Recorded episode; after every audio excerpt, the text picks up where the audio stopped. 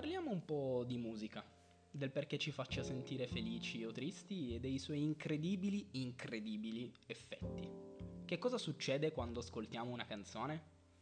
Il suono si propaga nell'aria tramite vibrazioni che arrivano fino al nostro orecchio, dove con determinati recettori uditivi siamo in grado di trasformare questa vibrazione in informazione, che viene a sua volta poi sparata tramite impulsi elettrici e arriva fino al nostro cervello, dove passando attraverso il talamo il suono raggiunge il lobo temporale, che sarebbe praticamente la parte destra e sinistra del nostro cervello, esattamente sopra il vostro orecchio.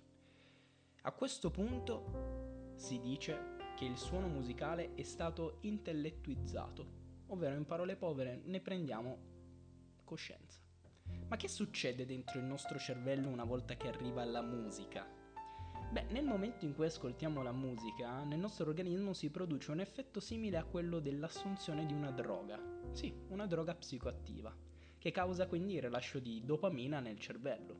La dopamina è un neurotrasmettitore con il compito di esercitare il controllo sul movimento, sulla capacità di attenzione, sulla capacità di apprendimento, su alcuni aspetti delle funzioni cognitive, sulla sensazione di piacere e sul meccanismo del sonno. In breve, questi neurotrasmettitori sono dei messaggeri chimici e che gli impulsi nervosi rilasciano per indurre un certo meccanismo cerebrale. Ed ecco quindi che esce il sorriso sul nostro volto, partono i ricordi nella nostra mente e iniziamo a ballare o a cantare pensando al concerto di Giovannotti dello scorso anno. Ok, ok, tutto molto carino, ma in campo medico, perché è qui che volevo arrivare, la musica può essere usata?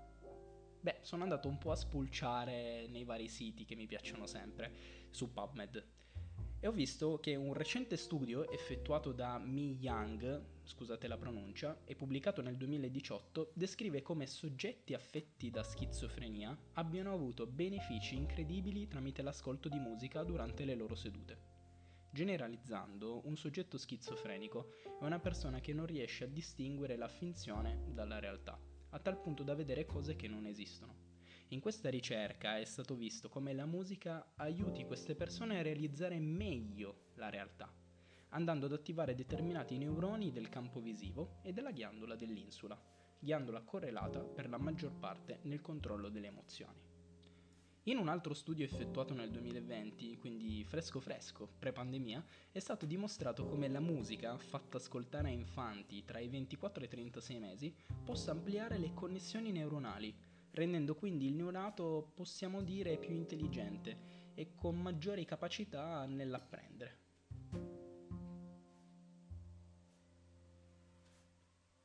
Ma non si ferma qua. La musica può essere usata a livello terapeutico nel morbo di Parkinson, nei pazienti con ictus, nei pazienti con amnesia, nei pazienti afasici, che sono quei pazienti che quindi hanno perso l'utilizzo della parola, nei pazienti con disturbo dell'umore e quindi anche in pazienti con stati depressivi.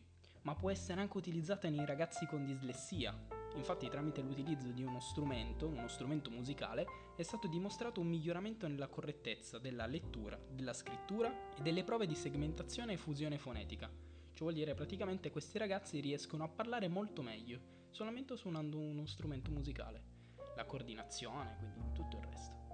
Nei bambini affetti invece da sindrome di Down, la musicoterapia può essere associata a tecniche psicomotorie e logopediche, cioè vuol dire quindi questi bambini, utilizzando tecniche di musicoterapia, riescono ad avere movimenti molto più coordinati, molto più longevi e riescono anche a parlare molto meglio. E infine, per chiudere, la musicoterapia può essere utile anche nella gestione dell'autismo, nel paziente autistico che quindi ha una, davvero un'enorme difficoltà nella creazione di un'interazione sociale ed è stato invece visto che l'utilizzo della musicoterapia in questi pazienti, in questi ragazzini, aiuta un iniziale processo di apertura verso il mondo esterno. Quindi abbiamo scoperto un universo di applicazioni della musica enorme. Libro che vi consiglio vivamente di leggere è Musicofilia di Oliver Sacks, che tratta come da titolo dell'argomento in ogni sua sfaccettatura gli articoli citati saranno messi in descrizione se volete leggerli o anche solo spulciare qualche informazione e qui ci lasciamo e ci vediamo al prossimo episodio.